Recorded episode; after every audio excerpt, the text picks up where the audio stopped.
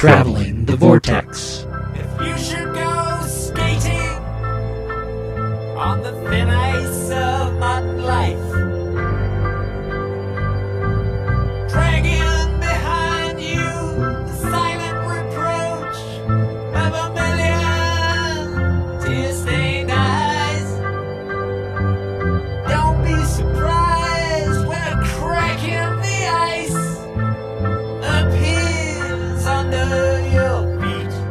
We join the Doctor as he travels the vortex, and in 328 episodes, we've never had the luxury for outrage. I'm Keith. I'm Sean. I'm Glenn. How are you guys? Pretty good. Pretty tired. Me too. My legs hurt. It's a day later and my legs still hurt. Yeah. My legs ache, my back aches. I'm only 4. Although I did do a lot more sitting on Sunday than I did any other day, or Saturday, I suppose. Yeah. How was your guys' Planet Comic-Con? It's good. I hit my step total by noon all 3 days. Oh, I probably did too. I wish Pokemon Go didn't suck up so much juice, because I'd have hatched every egg in my arsenal. I park so far away because it's not. I say so far away. It's only like 6 blocks maybe total. It's not too bad. But after a long day at the convention, walking back to the car is the longest. Yeah. Well, luckily it's downhill on the way back because it's uphill on the way. And so Sunday when I got there, my legs were hurting from Saturday, and then I'm walking up that incline, and I thought, oh my gosh, It's so worth parking there for free. I mean, I have found the one garage that is free parking on the weekends downtown, open for hours. But it was a good con this year. Yeah, it was. It was a really good con. Really enjoyed it. They had a lot of Doctor Who guests this year with Billie Piper, Catherine Tate, John Barrowman. Spencer Wilding. Yes, I always forget him. Didn't get a chance to talk to. I didn't get a chance to see Billie at all. I never saw her the entire weekend. I saw her briefly when we were in Emma Caulfield's line. I looked over, saw her, didn't wave or anything. There she is. Yep. She looked sick and didn't feel well. So. Well, I did the same thing. I saw John from Catherine's line. But I have John Barrowman's autograph, and it would have been nice to go up and talk to him, but being one of the most busy lines of the con all weekend, I just didn't want to spend that much time just to go in there and talk.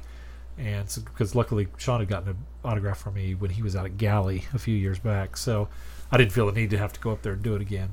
Although I have decided that at this point, especially since I only bought one autograph only bought one autograph this weekend, and I usually budget myself for 2. I probably now next time that I go somewhere there's an autograph, I might go ahead and schedule one of the photo shoots, even though I'm a little anti-photo shoot, but I might do one of the photo shoots just for the heck of it, but. I did go to Catherine Tate's line. I did go get to meet Barrowman, and he was very nice. He's a great guy. Very friendly. Very. It looked like he took time to talk with everybody that came through and shook their hands and took loads of selfies with people that wanted selfies. And And both he and Catherine were out in front of their table every time I saw them. Yeah, Catherine was always standing in front every time I walked past. The nice thing I liked about both of those guys is you paid $40 for a selfie, but you didn't just get one selfie. Sometimes they'd take 2 or 3, and if there was a family, they took one with each person. And at least Catherine was doing that. I noticed John did that a couple of times too. And so it was they were really generous with those selfies. As long as you paid that initial $40, they were just snapping stuff. In fact, didn't John take 2? He takes a straight one and a silly one. Yeah. So that was pretty cool. If you want a really wild one, you got to pay for the professional job. That's where the strange poses come into play, apparently. But I've seen a lot of those already posted online. No, it was now you guys were there Saturday. I was locked up down in the great hall where all the panel rooms, because that's what Mel and I do. She works backstage and I work front. How many people were there?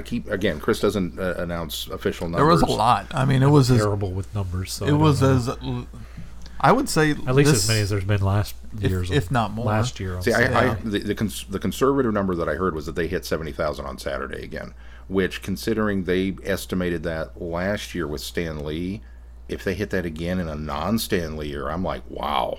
I can see. I think. I think the reality of that though is Stan Lee was a big draw, but I think also if you look at it as the people, if Stan Lee is a big draw, I mean, if he's the reason why it was a big number last year, that big number realized how cool Planet Comic-Con was, and they decided to come back this year no matter who was there, because I think they came there probably to see Stan Lee, realized how much stuff you can do and how many guests Planet Comic-Con has. There's so much to do this year. I really feel bad that I didn't, I mean, between the Planet Entertainment Zone for all the kids stuff and then the huge cosplay area that they had set up, and it really felt like both the vendors and the artist alley were greatly expanded from what they had previous years. Yeah, and the alleys, the lanes seemed a little wider too, which was nice. Made it not feel as crowded when there was a lot of people there on Saturday. I think they had more room on that top floor now too, right? Yeah, they've taken up the entire all the way wall to wall. There was no lines upstairs. And that was why I'm a bad judge for how many people were there, but it seemed to be a very good turnout. And it seemed like it picked up too. Like when we got there around 10, it was a pretty decent, pretty packed. And then by the time Sarah, Mike, and Audie left around 1, it was even more packed.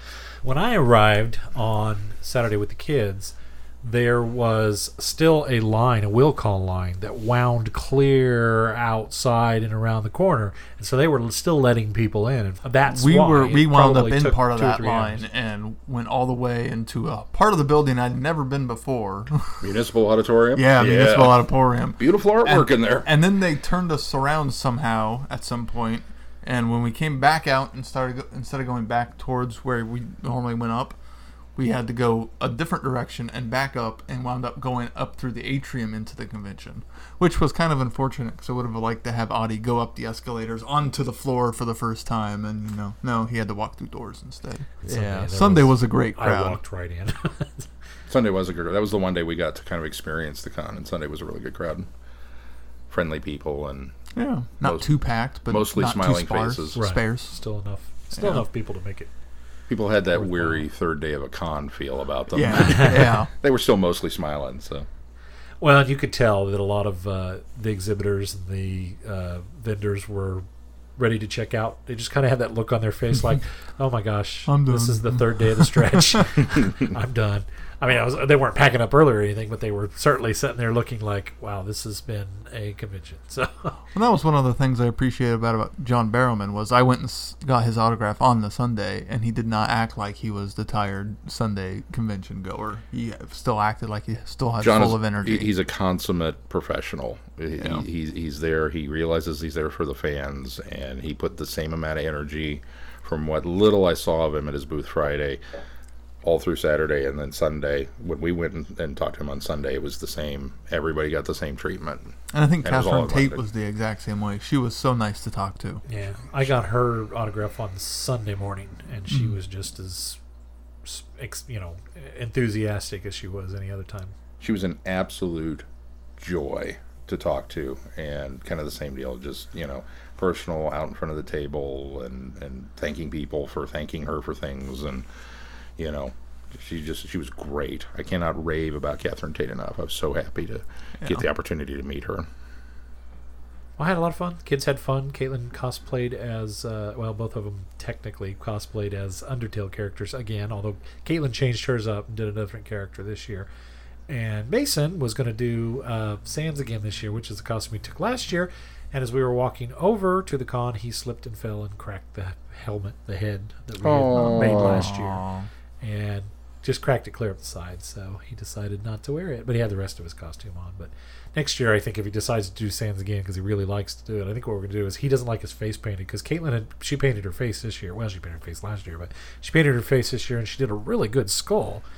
And I hardly recognized her when I saw her. And so when we got there, she said, "What do you want me to paint? You'll go somewhere and paint your face," because Sans is also a skull, or a skeleton. And I think I've talked about this before, but he does not like anything on his skin. He doesn't like face paint. He doesn't like temporary tattoos. He doesn't like anything like that on his skin. And so he said no. And so I decided, because I kind of got the idea from somebody else that had this kind of cosplay, is we're going to go to get a white beanie, and he can pull that down and it'll have the eyes up here, so that he at least has some familiarity of, but his face won't be covered. Gotcha. So. That's a good way to do it. What you posted a picture, I don't remember from what day it was, with Mason standing next to something. Another probably Undertale. And he's looking like this. Yeah. Well, I think he's trying to do. I think he's trying to do a face from the. I can't remember, something flowy. Mega flowy, I think is what it's like. I think it's the big boss in the game, which looked incredible. The thing about Undertale is people cosplay, and I think the cosplay style of Undertale characters have evolved from the people that cosplay online. Because if you looked at the game, you looked at them, you would know that's who they were cosplaying as.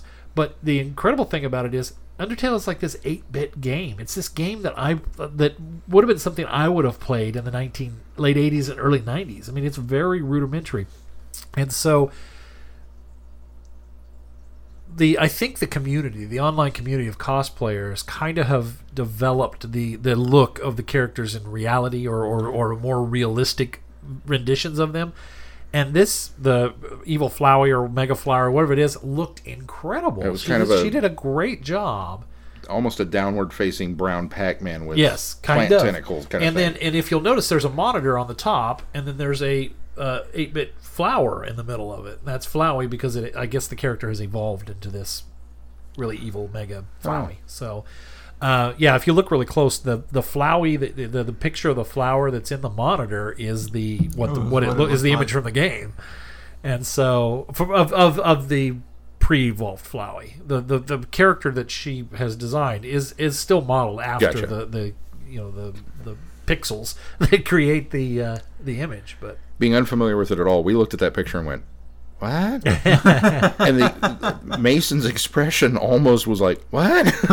Almost Dad, why are you making me stand here? No, he was doing I think he's trying to do like a smug look, like, because Sans, like, I don't know too much about this, but apparently Sans is one of the, is kind of the unsung bad guy. Like, there's this presumption among the Undertale community that he's really much more powerful than he comes across in the game. And so he's almost in the disguise of being the good guy or anti-hero, and if you really got on Sans' bad side, he could wipe everybody out. It's kind of the idea. So gotcha. I think Mason's taking on that smug attitude, like, yeah, I'm not worried about you, even though you're Mega Flowey and you're the big bad, I'm not so concerned about you. So he does those little things. It makes more sense to me now. Yeah. So that's why he's looking that way. Well, the thing about Undertale is there's this crazy. It started out as an underground game, and it's really flourished within kind of pop culture. I think it's still a little sub level, but when Caitlin wanted to dress as Undyne last year, and he wanted to do Sans, I thought nobody's going to know who these people are, but all power to you. And of course, then we get there, and there are other Sans and Undynes and other characters from the game. So it clearly had grabbed enough attention before last year, and we saw probably twice as many Undertale characters this year. So, my favorite cosplay moment of the entire con, I was seating somebody. I don't even remember what panel it was for, one of the panels, and I came back up the aisle, and Barf from Spaceballs was sitting in the, and I went, Barf! And I got, dude, that is great. That's because I hadn't seen one of these before. It was fantastic. And so I complimented him on the outfit. And then I went back down the aisle, back to my little station, and I passed Barf. And I stopped in the middle of the aisle and did this double take because I thought he had run up and got ahead of me. I thought it was the same guy. It's not. It was another Barf cosplay. I've never seen a Barf cosplayer. I said, Barf! And he looked at me and I said, come here! So I took this guy down the aisle and had him stand next to the other guy so I could get a picture of them together. I'll be darned. And then oddly enough, on Sunday, I saw third Barf. Really? A woman was cosplaying as Barf. I saw that one too. Yeah. And she had a Lone Star with her, which was cool. That was an added bonus. So Spaceballs is a thing. That's so cool. Did you guys see the Hoth photo exhibit? You could get in and take a picture. Yeah. I saw Barf, Dark Helmet, and one of the Spaceballs in just there. The troopers, taking a picture in the Hoth exhibit. Oh, that would have been great. That's pretty cool. Yeah. Three TARDISes this year. Did you notice that? Yeah. I only saw two on Saturday, and then I came across another one. Of course, it was more of a photo. Is three the final count on the TARDISes? It was either three or four. There might have been more that I missed, but I definitely saw three. Or maybe it was all the same TARDIS, and it actually did move. That would have been good. Well, it could be. It was materializing in different locations across. It was different paint jobs, too, though, on each one of them. Yeah. Well, from different eras. So it materialized away here, and then another era TARDIS popped up. The Doctor showed, because he can't be there all at the same time. So it's true. With special exception, obviously, from the Time Lords. But if we really want to go all out on the group cosplay idea, we bought some paint to do the girls' room. Sean, do you know me? Yeah. Do you know me? I do. I'm not doing group cosplay. I'm not doing my own cosplay. You aren't going to break dance yet either. That's to raise money, though. Okay. We bought some paint to do the girls' room, which we haven't used yet, but it is kind of a... It's listed as candy store pink. And somebody made the comment about, we need to build you guys a TARDIS, and it suddenly went, oh! Pink TARDIS. A pink TARDIS. We could do a Happiness Patrol TARDIS. We should just have that our thing and take it around to different conventions, and people will show up and be like, I don't get it. Why is it pink? And then we can show them Happiness Patrol. Podcast might take offense, though. But. Yeah. Oh, well, there's that. They should have done that first, then. They may have one. Yeah, that's true. Well, it's still the same color pink, so, it's an option. We'd have to paint it blue first. Or maybe we just put Mel... You're going to have the blue coming out underneath the paint. Well, maybe that's what we'll do. We'll just put Mel in the Happiness Patrol outfit and bring the can of paint, and she can paint other people's TARDIS. Yeah. That works for me. Less work. One of the best cosplays I saw was a woman in a TARDIS dress, but it was a First Doctor console dress. So the dress was black and white, and it had the actual First Doctor console in the skirt area. It was a gorgeous dress. And roundels. There were roundels in the background of the console. The photo that you took, did you take that with my camera or your phone? My phone.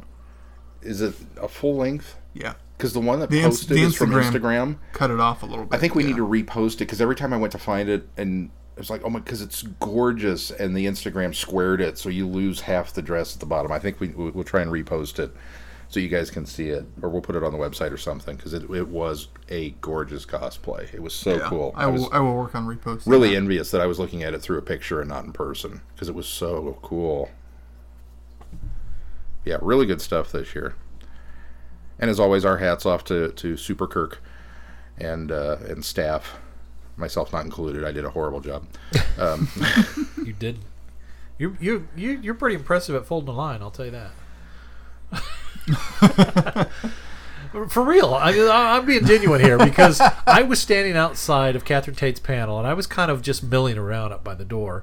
And all the line had lined up, and the line had lined clear up down to the exhibit hall. Yeah, all 70,000 people and decided to come to Catherine Tate's panel. You guys realized that wasn't going to work, and so it wasn't just you, but you and the Planet Comic-Con staff they moved everybody over, and then suddenly I saw this line, very organized line, come up and go to one point and then circle back to the other side. And it was just really organized. And when you walked by, I said, well, you really know how to fold a line, don't you?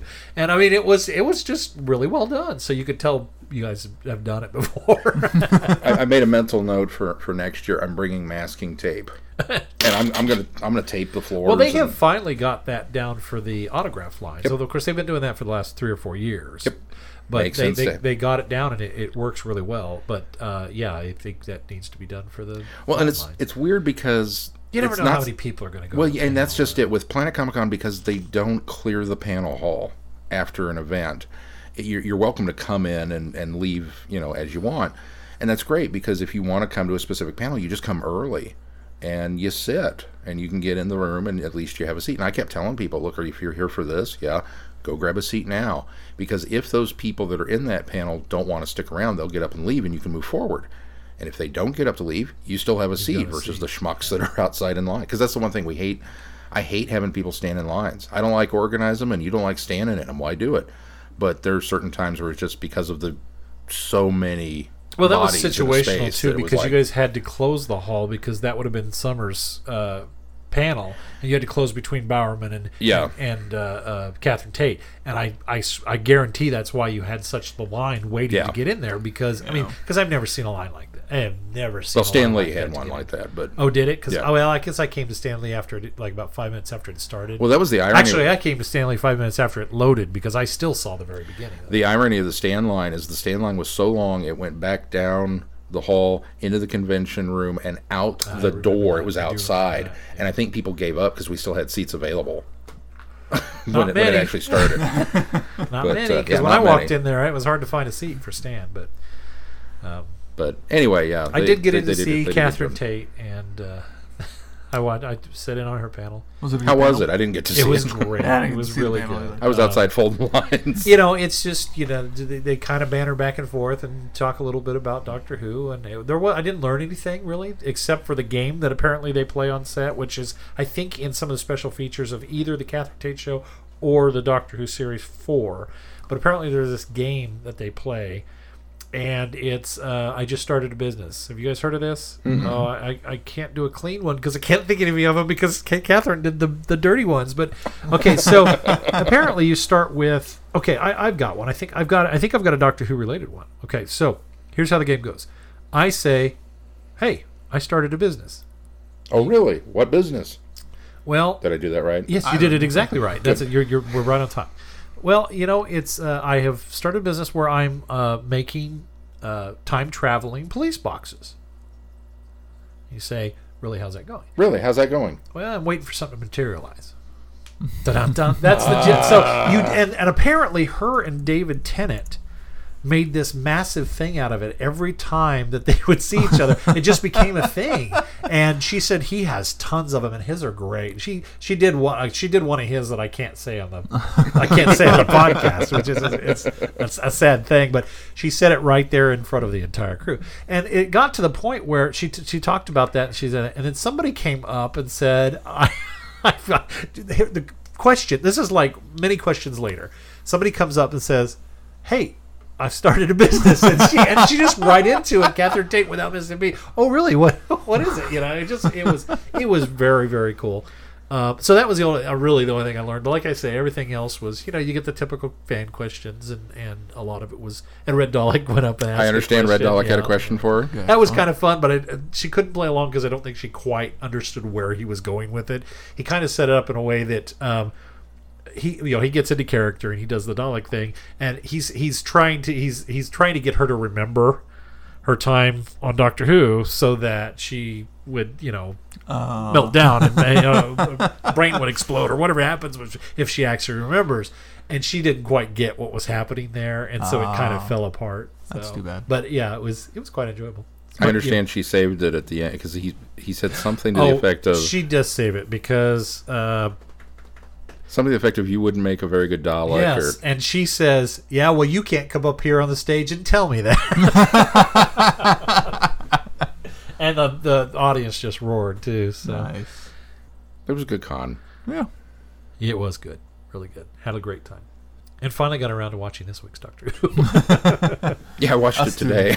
Did you? I watched last night, finally. So, and almost watched it again today because, well, we'll get there. Should we move along then? Yeah. Talk about some news. Speaking of conventions, Time93 has announced their next guest. Who dat? Adric. Yay, Matthew Waterhouse. Yeah. I questioned his last name in my head, so that's why my brain went, nope, I don't know if that's right. Waterfield, Waterfall, what is it? I was right, but I just thought I was wrong. They got Matthew. Matthew W. Hey, Adric works. Adric! Most people know him as Adric. That's great. That's a good get for them. Yeah, because he doesn't really do that many conventions, does he? Really. So that's exciting.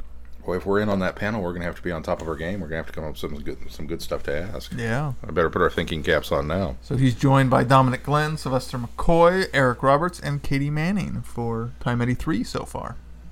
Wide variety of guests, too. Yes. And our other bit of news, our good friends at Candy Jar announced the next Lethbridge Stewart short digital story called United in Blood, written by Mark Jones. Apparently Mark was taught to write a television script by Thunderbirds creator. Gerry Anderson. Yeah. And then co-created a John Pertwee, Patrick Troughton TV project called Starwatch. So he's got some serious cred behind him. You have the more Brit background than I did. Is it Gerry Anderson or Gerry Anderson from Thunderbirds? It's Gerry, isn't it? I think it's Gerry Anderson. I'm not sure. Gerry. Gerry. Gerry. But I think it is Gerry. Okay. I think it has a soft G instead of a hard G. I could be wrong, you know. I'm sure somebody will write in and say, nope, you're wrong. Somebody let us know. Check with Brenda. Yes. She's the one who can correct us on names. I hope Brenda still has internet access since Atlanta's falling apart right now. Yeah, no kidding. Atlanta's falling apart? Their infrastructure. Oh, no. They've had like, I don't know what, 3 roads? Yeah, I think so. Yeah. They're just... Oof. Crumbling underneath their feet. Oh, that's not good. Let us know you're okay, Brenda. Yeah. Well, Atlanta's a big city, so I'm not sure she lives in Atlanta proper either. She might live in one of those little. Well, that might make it more difficult to get to work. Well, maybe. But So a short story, and that's exciting. Exciting stuff. You can go on that Candy Jar website and read the blurb about the story. Looking forward to reading it. Definitely. Yes. And we will get back into our reviews of Lethbridge Stewart materials. Unfortunately, we had to put that on hold for Doctor Who's return, so we're getting there. Yes. It's nice that they had a little break, too, between the main novels. That worked to our advantage, yes, certainly. It did. We'll move right along to feedback and begin with Holly. Holly writes, Smile and Thin Ice. Hey guys, looks like some gremlins decided to abscond with the email that I sent you last week for Smile. Unless the emoji robots got to it, there was nothing sad in it at all. No need for it to be turned into virtual fertilizer. Here it is along with my thoughts on Thin Ice. Smile. Loved the opening music. Can't go wrong with Elton John. Smiley face. Okay, I'll limit my use of emojis. I enjoyed this episode. The Doctor plotting against Nardole to take Bill on a trip. Now, did I miss something about the Doctor's oath about staying planetside during the finale last season? Or is this a new, or a Time Lord you don't have any choice a la the Third Doctor? Or maybe the memory wipe that happened. The Time Lords could have told the Doctor pretty much anything, and he'd agree to it. Probably also has to deal with the Vault, too. Those emoji-loving robots. I wouldn't, just let me jump in real quick. I wouldn't overthink that, Holly, because I don't think any of us know why he has a I think it's self-imposed, but I don't know why he has a self-imposed exile right now. I do wonder if it was a promise to somebody. Well, I think the oath is to someone to keep whatever's in that vault is what it ultimately comes down to. But I think what they're doing is they're backing into that mystery, and that's why we don't know for sure. They're dropping little hints. It's this year's missing line. Yeah, we don't think you've missed anything. It might literally be this year's missing because I think I know who's in that vault. Oh, I know. We don't think you've missed. I think you and I have different opinions on what's in the vault. Oh, is that right? I have to admit, I love seeing what the emojis were going to pop up for the Doctor, like how the Doctor is giving bits and pieces about who he is to Bill. She is rolling with the information pretty well. Her high blood pressure line and the Doctor's response of very high was appropriate. The Time Lords have a way of making the blood pressure rise. The Vardis grinding up the bones for fertilizer and the Doctor explaining that to Bill almost had me saying aloud to the TV, Soylent Green is people! Plus, they also reminded me a bit of the Vashta Narada without the double shadows. Bill is really holding her own. The Doctor, thinking he had landed back in time for tea and finding out that wasn't the case, was a nice touch. Thin Ice. I have to say, the interactions between Bill and the Doctor keep getting better week by week. Her calling him out on how easy it is for him to move on was somewhat a charged scene. Sure, the Doctor's over 2,000 years old. He may have become just a bit desensitized. But if it's someone or something close to him, it affects him deeply. The ending... Sutcliffe. Is that the character's name? Yeah. Okay, I missed that during the whole episode. I have to go back and rewatch it because I feel like there were great chunks of it. Yeah. Sorry. The ending was Sutcliffe getting his just desserts. Nuff said. Tea mixed with coffee. Think I'll pass. Ditto. Yeah. Don't water down my coffee like that. Don't ruin my tea like that. Don't ruin my tea. Okay, really wondering what is knocking around in the vault that has Nardole nervous. I'll wrap it up here. Looking forward to your review of this episode. Holly from Wisconsin. Thank you, Holly. Thank you, Holly, and I'm glad the gremlins did not abscond with that bit of feedback this time. Up next is Justin. Justin writes, first-time emailer. Welcome, Justin. Welcome, Justin. Hey, guys. I am a TV series listener. Meaning I listen during the seasons to hear your input because it matters to me. Not interested in the books or audio drama stuff, way too much overload for me. But I love the show, so I go to Google and to get your site and all the happiness. And one of the first things that pops up on Google is Google Maps with the location of the Traveling the Vortex Studios. Lo and behold, it's right down the street from where my family lives. Is that an accurate location? Because if so... It is awesome to have super fans nearby, and maybe that explains the white car I had seen so many times with DW stuff on it. So that was my question/statement. Cool to have a podcast I stumbled on 2 years ago that happens to be in the city I live, that potentially records right down the street. Justin. First of all, Justin, thank you for finally emailing you. I'm glad you've been listening for so many years. You're sort of right. The podcast is right down the street from your family. Unfortunately, when I put the location on Google Maps, I entered the address wrong, and the dot actually shows up right next door to where we actually record the podcast. So I guess if you're trying to stalk I hope Sean, people aren't sending checks or mail or anything to the wrong house. Google Maps had an opportunity for people to become... I think it's like meta contributors or something like that. And I applied years and years ago. And then much more recently, I decided that I wanted Sean's house to be qualify as a Pokestop. And so I put the Traveling the Vortex Studios on Google Maps because that's where they usually aggregate some of their material. Dude, well, I'd be all over that. Unfortunately, they closed the application progress, at least temporary. And I think that was because they started taking on like Sprint and... Starbucks and things like that as paid thing spots, because what happened is you used to be able to do that specific for Ingress, which was the first game that utilized the same structure that Pokemon Go does, and so that's why I did it, because I knew that Ingress did that, and unfortunately now that it's closed, so I can't nominate it for a Pokestop, but it's on there and it is on the map, and we are literally down the street from your family, and that's where we record. So however, the white car... Unbeknownst to Sean, who I never knew that if he searched on Google Maps, he would find the house right next to his house marked as Traveling the Vortex Studios. It's all good. Google Maps is phase shifted. Yes, it has phase shifted. Why didn't I start with that? Then I wouldn't sound like such an idiot for putting the wrong numbers in. Because the other story is just too great. Yeah, it's a great story. Part of it is because I live on a cul-de-sac, so Google Maps is a little flighty. It struggles about that. With numbers, it is anyway. Yeah. No, I literally put the wrong numbers in, and then I could not. There is no way to retract that. And if I tried, in fact, I tried to do your house, and then I was just going to make it both. You know, that's like the location for. It didn't work. So, so Traveling the Vortex Studios is on Google Maps right now. You just so if you want to stalk Sean, you just not at that address. Not at that address. Just one house away. I won't tell you which direction. Oh, that's a mystery. As far as the white car with Doctor Who, that's another fan. That must be another fan, because none of us have a white car or Doctor Who markings. So yet. If I take Sarah's car, it has a TARDIS license plate on the front. It does. Mine does not. And red one on the back. Yeah. So if you see red one driving around, that's me or Sarah. And I'm boring. I have no markings whatsoever. I do have an out of time California license plate on the front of mine. That's right. So. But anyway, small world, huh? Yeah. Which just goes to show that we really need to get something organized here in town. Yeah, we absolutely. We need to do a day at the library or something.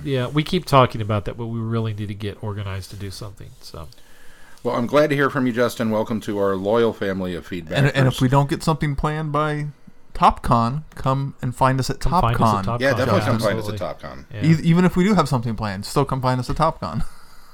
Or come up to British Fest and...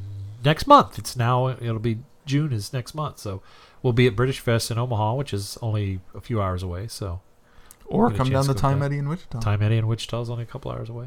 We're everywhere. TopCon's probably the easiest since it's in town. But.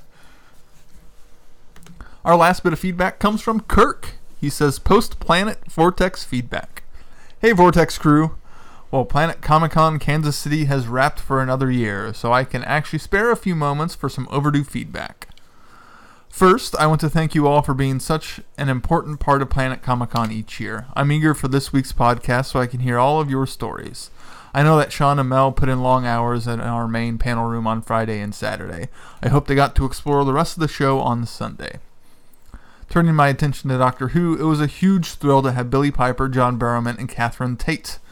They were all fan favorites. Catherine won special praise from our green room team for being especially delightful and gracious. I only had the chance to speak with Billie as we coordinated a few seconds of television news footage, and she was extremely nice, even though she was battling jet lag and allergies. It's no surprise to us, but it turns out there's a lot of pollen in Kansas City in April. I have managed to stay caught up on Doctor Who, although I was dismayed to discover that the power had gone at my house Saturday night, cutting off the last 4 minutes of my recording of Thin Ice. Oh! iTunes to the rescue. Yay! My thoughts for Season 10 so far. Yeah, I think I'm in low-key in love with her. So breaking from his feedback real quick, I got to see Kirk last... or on Monday before Planet Comic-Con for orientation, and he was so excited to talk Doctor Who with me because he kept saying, I keep meaning to sit down and send in feedback and realize the deadline's passed. So I'm glad he got something in this week. I had a similar discussion with him at a lunch break. He came over with a jello brain, but it was like, oh, you want to talk Doctor Who instead of the con? He's like, yeah. I unfortunately did not get a chance to catch up with Kirk, although I did see him, but he was quite busy when I ran across him. So he continues, I adored the pilot. Pearl Mackie made Bill come to life in the most wonderful way. I thought the writing, performance, direction, and music were all at the top of the game. Moffat broke his usual style of plot-packed puzzle box stories and slowed down to give us an episode that was primarily about characters and relationships. It was fine by me that the monster story was a bit thin because Moffat's Doctor Who typically errs on the side of too much story and too many gimmicks. Unlike many recent seasons, every story so far seems like it can easily be enjoyed by someone who's never seen Doctor Who before, but they are also fun for a grizzled old Whovian like me. Grade A. You all covered Smile well. I thought it was delightful for the first two-thirds, but fell apart with an illogical, unearned hand-wave solution at the end. Regardless, the Doctor-Bill relationship continued to blossom and make the episode a joy to watch. Grade B+. Even with my rudely truncated viewing of Thin Ice, it ranks for me as one of Capaldi's best outings.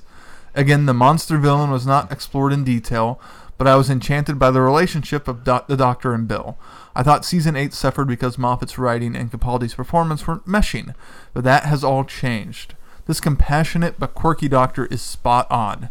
I suppose I could nitpick an element or two of Thin Ice, but I won't because love is blind, and like I said, I'm in love with this season so far. Grade A. That's enough for now. Thanks for the great podcast, guys. I hope to send feedback more regularly for the rest of the season. Kirk. Thank you, Kirk. Thank you, Kirk. And I hope you take a well-deserved break from your Comic-Con duties for at least a week. Yeah. I know you got to start looking forward to next year. Yes, yes.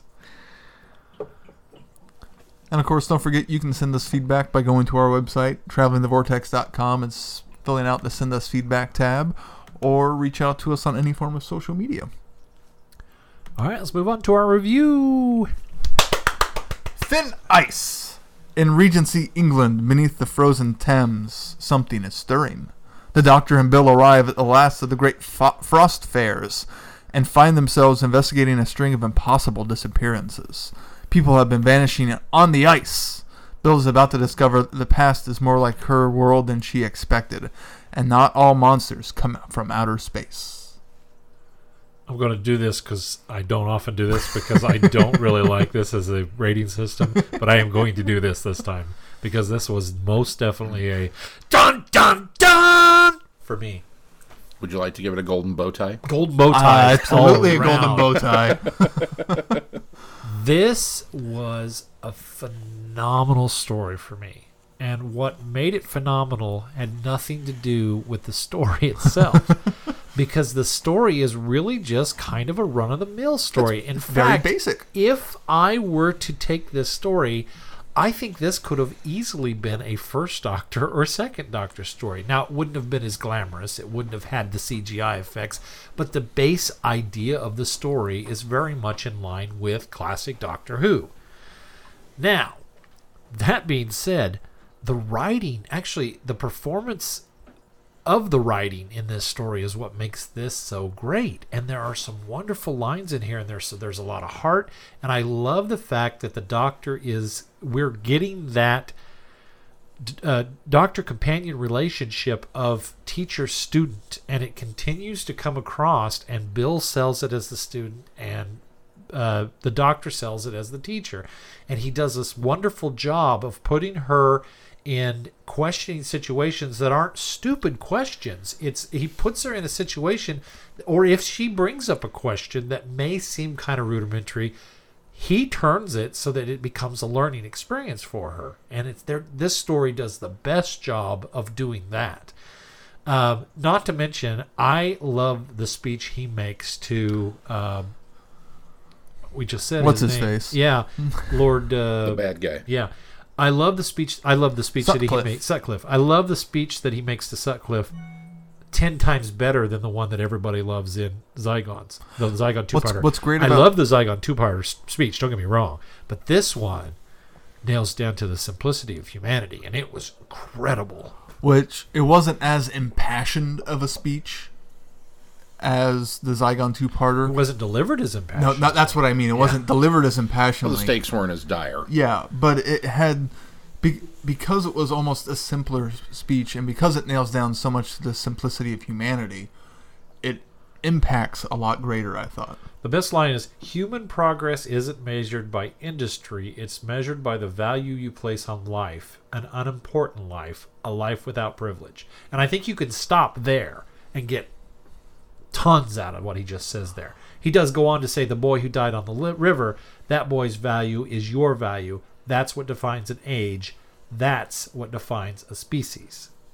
And obviously, it is much better going on. But you can break this thing down use any part of this to just really deliver a powerful message. And it's and that's what I love about this episode too, is that it's not just in that speech. It's sprinkled throughout the entire story of these interesting, thought-provoking cultural ideas that still apply to today, even though this is set in the 1800s. Yeah. There's a lot to like about this episode. Starting with the direction, starting with the set design, the graphics. Just the setting itself. The setting. This is a beautiful episode. I'd never heard of such a thing. Have you guys? The Frost Fairs? Mm-hmm. No, had no idea. I had no idea this was a thing. I didn't know the Thames would... It got cold enough to freeze the whole top layer of the Thams over. Safe enough to stand on. No idea. This is where he took River for her birthday. Was that what that was? Did he take her to the Frost Festival? The last of the Great Frost Fairs. Oh. In fact, Stevie Wonder apparently played just a few days earlier, because this is the last of them. That's right. Okay. I do recall that now that you've brought that up. I didn't associate that, but yeah. Did you know what that was more than that? I knew that it was a thing. I didn't believe that it was a thing. Like, I'd heard that the Thames used to freeze over and they would do fair, and I went, no way. But apparently it's a thing. Yeah, okay. That's just... Yeah, I had no idea. Which is amazing to me. That in and of itself is... I mean, that would be like... It is amazing. A bunch of New Yorkers going out on the Hudson going, hey, look, let's have a carnival. What? And I have this moment of when he says, this is the last day before the thaw. And I thought, why would those people be out on the ice if this is the last... Oh, they don't know that. Fair ends tomorrow. Yeah, I just like... Well, okay, duh. But it's a gorgeous episode, and it was well realized. It was well encapsulated, and the writing is so very strong for all the pieces. All of the Doctor's pieces are great. All of Bill's pieces are great. All of the Dr. Bill stuff is great. The story in and of itself, it's kind of run of the mill. In fact, it's very reminiscent of the Torchwood episode where they've got the space whale, for lack of a better term, that they're chopping up for meat that keeps regenerating. I had secretly hoped that this was that beast that they had captured. I thought that would have been a great little crossover tie. I'm not a big fan of Torchwood, but I thought, what a great connector if this is actually that beast that they end up with later and they're harvesting for the meat. Maybe it is. What's great, one thing I love about the beast... Then there's a lot of that beast missing by the time Torchwood comes across it. Well, who knows what they cut off. This thing was much bigger than that. Well, what's great about it is we don't fully get to see it. Mm-hmm. That was one aspect I loved, that we didn't get the full-on Godzilla shot. That's a great design element that we just don't ever get. Leave it in mystery. To see it. We see aspects of it, and that's it. Oh, the shots of the eye opening were just tremendously shot, tremendously done. That was just very, very well done. And so... taken out of context in the trailer, like meh. It's the Doctor and Bill, standing in front of giant eye. Okay, but no, putting it in the context of the framework of the rest of that episode, that was a very intense moment. And even with the old style scuba helmets and dive gear and everything. And I like the fact that they used those instead of going to the TARDIS to get modern stuff. That was fine. That was the one I really liked that. When in the scope of that, had this not been as strong a story, that might have bothered me a little bit, but that seemed a little too unrealistic. It just under the surface, I felt under the surface. it felt a little unrealistic to me, but I didn't care because it was the story was so good. But I just thought, okay, that's what they have to use because it's Regency London right now. Yeah.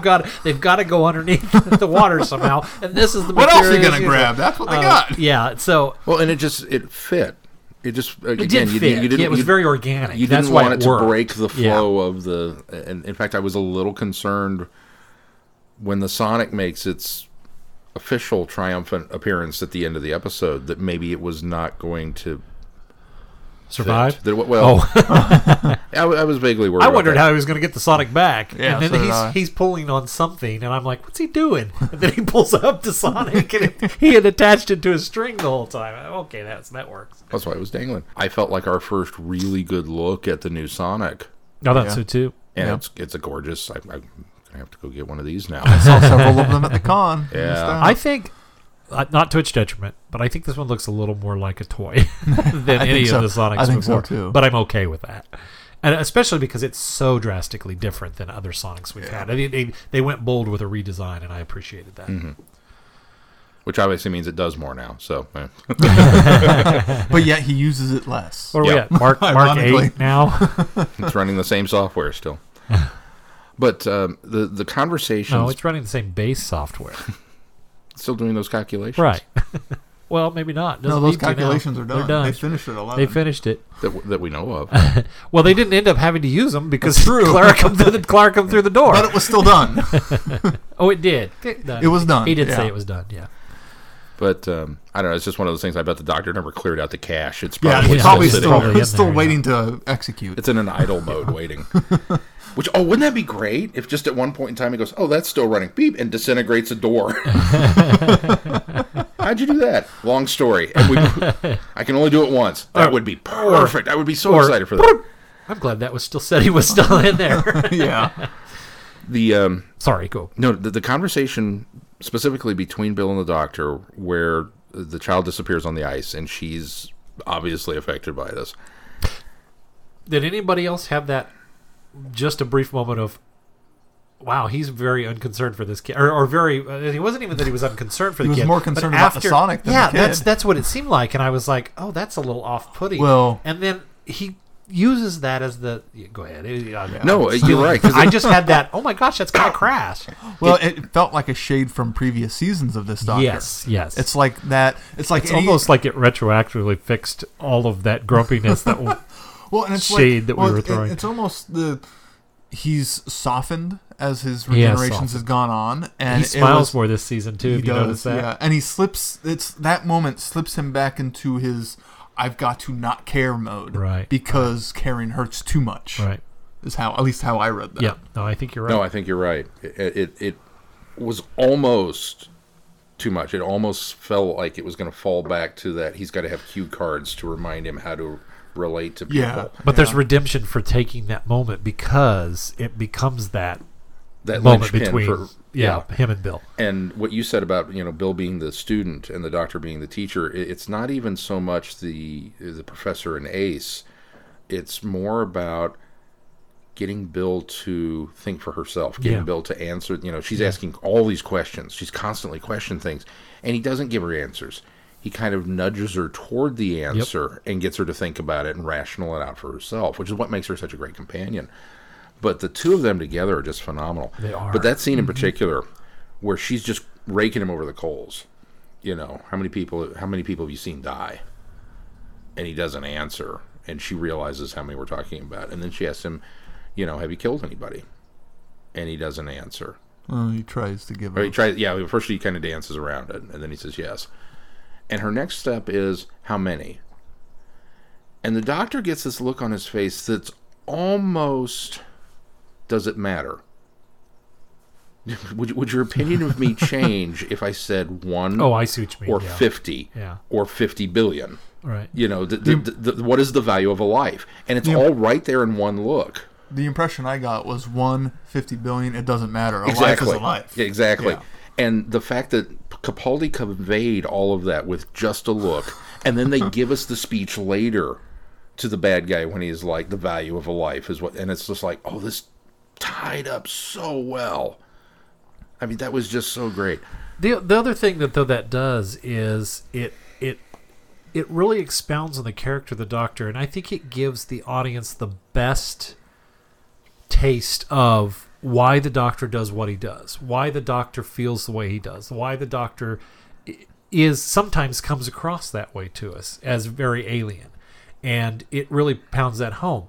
But then to turn around later, and then just before that speech, when they go in to talk to Sutcliffe, and he's prepping her and saying, you know, often, you know, we have to do. You have to take the diplomacy. You're gonna, you know, you're gonna feel like, you know, Kras, let me do all the talking because you're you, and you'll go off and you'll get. I don't even remember. You got a short temper. Yeah, you have a short temper, or whatever.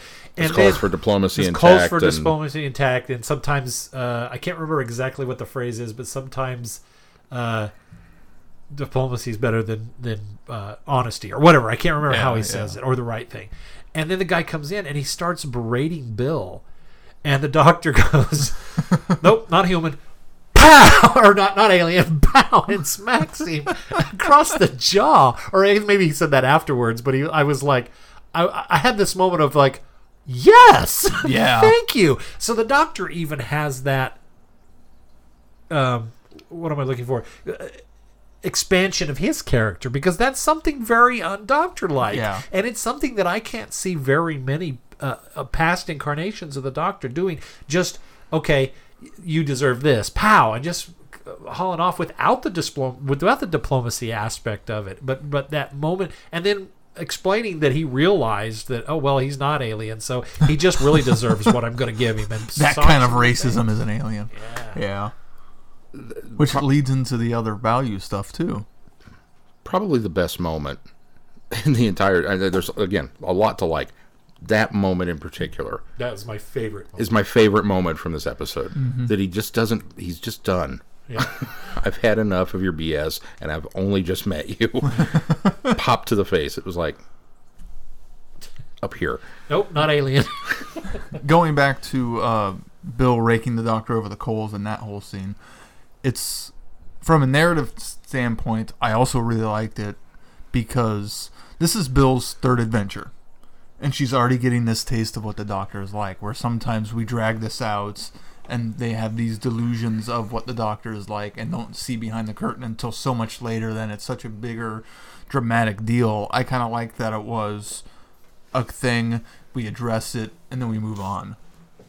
Well, that was the great thing, because it almost had shades of Donna when we're dealing with Pompeii or the Ood, and she's so very emotional over the situation that's happening and begging the Doctor to do something about it.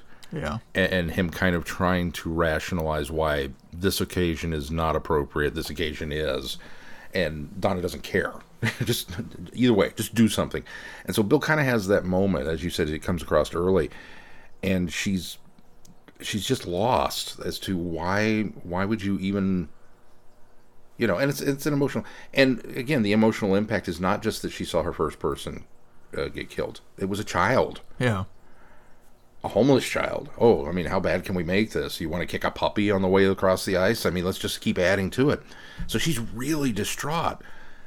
And then the Doctor rationalizes it for her and says, look, sometimes this is the way it is, and no, it's not fair, but do you want to be childish about it, or do you want to go fix it? And she doesn't, it almost seems like that doesn't sit well with her until she sees him in action.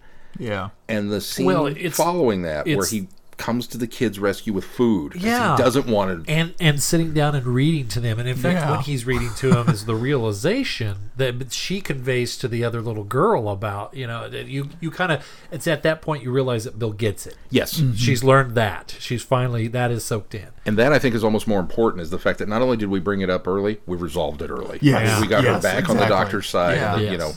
And we're not going to let that... spend the whole episode with conflict between the characters. And then even later, when he gives Bill the choice of what do we do, it very much had shades of Kill the Moon. But I felt that too. Executed way better. Yeah.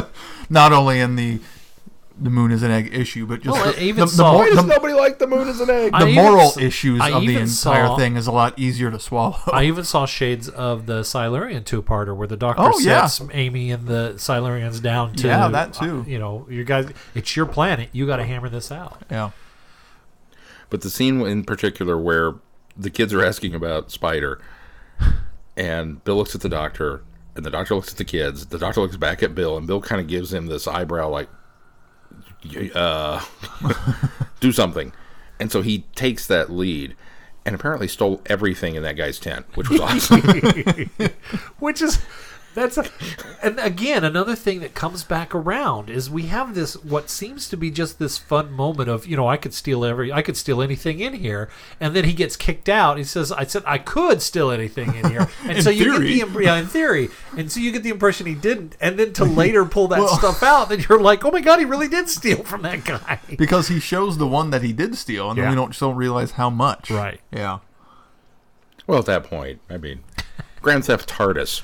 A fish pie. We're not gonna bust you on that one. But just the fact that he comes in swooping to the rescue, which is so great and so brilliant and so not what we've had previously from this doctor. Yeah. And it's so welcome. Oh, it is. It's so this welcome. Is so refreshing. This is Capaldi looks like he's having a blast. Yep. He's really enjoying himself right now. And I'm, again, a little melancholy that I'm sad that it took us this long to get to this point. And unfortunately, this to be his last year. Part of it, could be explained off as just the evolution of his doctor, that he's going through this phase and kind of regaining his humanity, for lack of a better term. And part of it could be on the back end, or on the front end, I guess, that it's the writers, that maybe Moffat and Capaldi weren't meshing as well as they maybe could have, but this really showcases what could have been. Which this is written by a previous writer also. She wrote Face the Raven. Which is another one that, like last week's episode, all right, well, you're 1-1 now. Because well, I liked most of Face the Raven. I think you liked Face the Raven. You and I kind of came down a little hard on it. Yeah. I think this is a far superior story. Yeah, it's definitely a far superior story regardless. Face the Raven. And I hate to go back and harp on it, but maybe it's the Clara element. Maybe that's really what's tied up with so much of the downfall of the earlier Capaldi episodes. But his mischievous streak, when Bill asks him, "So is there side effects to time travel?" He goes, "Oh yeah, sometimes you see lights under the ice," and his face lights up with this Grinch who stole Christmas smile. And he turns around, and she's like, "Oh, you saw those? Of course I did. When are we going to go to work?" He's on. He's so on right now. It's nothing fantastic. Illustrates that more than when they first come out of the TARDIS, and she has these concerns about if you step on a butterfly, you send ripples through time that could change things down the road, and she's so concerned about that, and not addressing it by saying no, everything's okay, it doesn't work that way. Don't step on a butterfly. Yeah, it's don't step on a butterfly. And then he says, well, your friend so and so stepped on a butterfly. What happened to Pete. That's what happened to Pete. And she says, who's Pete exactly? I was just playing with her that way. And then they end it with her saying something about Pete and him going, who? And then the little girl coming up with the flyer and holding out the flyer, and she's like trying to decide whether to take it, and he goes, "You're not stepping on a butterfly. You're taking a flyer." The other thing I really want to point out is the continual bringing us along on the first adventure. The TARDIS reveal with Bill was so great. This director did a similar bit where there's that close up where she steps down onto the ice, and it's kind of this whole, I'm in disbelief that this is a thing. Yeah. And then we get that moment where it's shh, and it comes back up to her, and she's just like, I'm standing on the Thames, and I was right there with her. She seems genuinely thrilled to be doing these things. Yeah, and really so well done with that. If I were to have one little nitpick, it would be the fact that it's another alien creature that's being... it's not an alien creature. Well, we don't know what it is. Here's the other thing I liked about this. This is a period piece. There is very little science fiction in this at all. Including the dive helmets. Yeah, exactly. Yeah. That's the beauty. Now, the Sonic is heavily sci-fi, and the TARDIS being there is heavily sci-fi. But everything about this is pretty much set period, and you can't call it historical, but it's very much period, because he even makes the reference that terrestrial or alien, it doesn't matter. Yeah. And it almost implying that I don't care where this thing came from. It could be terrestrial. It could be just a beast that got trapped here so many years ago that they've been utilizing or brutalizing, essentially. And so it's that element of they didn't even have to go there and say, you know, it splashed down millions of years. It could just be an evolved creature that we don't, we've never, what do you call it? The Loch Ness monster. I thought that was great too. Well, regardless, the monster wound up being not the bad guy, and humanity is the evil, horrible thing. It's that trope again, but the settings of everything and everything else surrounding it makes me not care that trope returned. Seems to be a theme this season. Well, it seems to be a theme with most of Moffat's Who in general. Because I can point to a whole litany of stories there. Beast Below. Yeah, exactly. That's just the that first. That was Mel's first thought. She went, "Is this the space whale?" I said, "Even back to Silence of the Library." Whale. I mean, the Vaster Narada are bad, but the reason why the Vaster Narada are there in the first place is because we cut down their trees and made them into books. Yeah. So it's just one of those tropes that in the right story works so well, and this is the right story. Agreed. Yep. Hear. How's your nod count going? Here's the thing. I didn't catch any this week. Maybe you guys saw some that you could pull in there. Torchwood. Well, I think most of them were new Who. I didn't catch anything other than I felt like this really could have been a Hartnell or a Troughton. Well, the fact that we literally pick right up where we left off. Yeah. Of course, you pointed that out last week that I had. But I figured there was going to be a little bit of overlap. That being said, there was no time for me to think about that. I was so engrossed in this story that it wasn't until the end that I thought, I didn't even look for the signs. So. I think most of it was just kind of companion related. Like, according to the TARDIS wiki, the directions to the wardrobe is the same one from Unquiet Dead. That's right.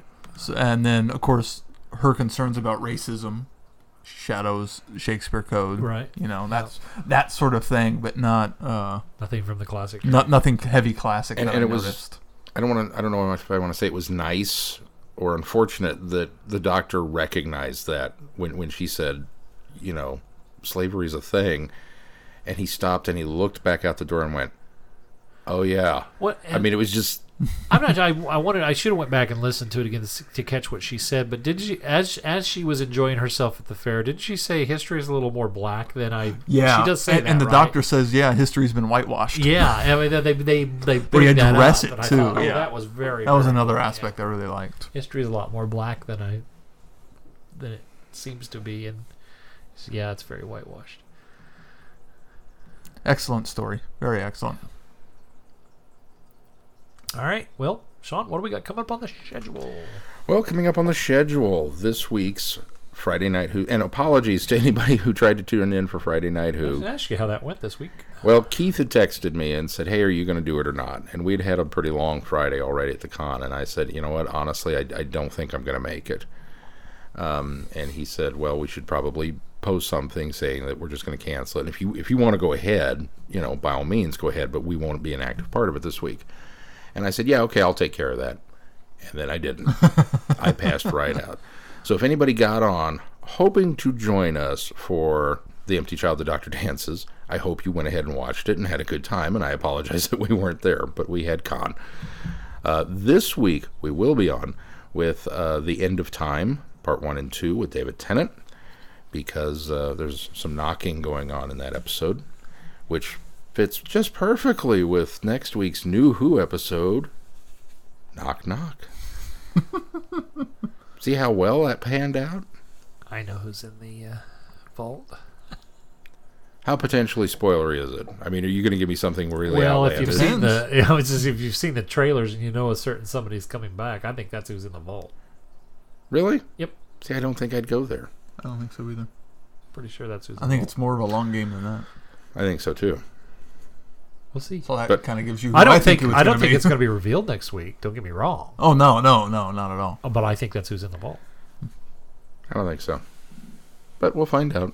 Maybe next week. Maybe not. I think that's why he's knocking. Unfortunately, he's knocking 3 times and not 4 times, which would be even better. But if it was 4, I'd be more inclined to go. Maybe he will knock 4 times before he comes out. If they change the knock, that'll be the kind of the big indicator. Yeah. But maybe that's why they didn't do it. Maybe if he knocked four times, everybody would have gone, ah, and leapt at the conclusion. And maybe once again, Glenn has just spoiled this entire season. And now it's going to be coming somewhere. And now it's going to be really anticlimactic. Yep. We'll find out. But then, of course, our show next week will be about Knock Knock, and we'll let you know our thoughts then. As always, you're welcome to, if you watch the episode and you're like, dude, that was awesome, or hey, man, that was terrible, write us feedback and let us know. We'll read it out on the show and talk about it. This is a totally interactive podcast. And if you'd like to support us, you can do so by clicking on the Patreon support button on our website, travelingthevortex.com. There you can become a Patreon supporter and support us on a month-to-month basis, or I even believe that you could support us one time and then cancel beyond that, although as Sean says, we don't like people that cancel. Well, no, we don't like that people cancel. For those of you that are supporting us on Patreon already, we thank you again. Our unending gratitude to you for doing so. Just a reminder, I haven't heard from anybody yet, but you've still got time. People, some people procrastinate. They may be waiting till the end of May to do it. But if you could bring two people to our Goodreads Traveling the Vortex Doctor Who Book Club, bring two people to you can bring them to Goodreads, but if they're already on Goodreads, bring them to the book club. If you do so, give us a shout and say, hey, here's the people that I brought. We'll put you in a drawing for a prize at the end of May. All right. That's going to do it for this week. Until next week, I'm Glenn. I'm Sean. I'm Keith. Cheers. Good night, everybody. Be seeing you. Thanks for listening.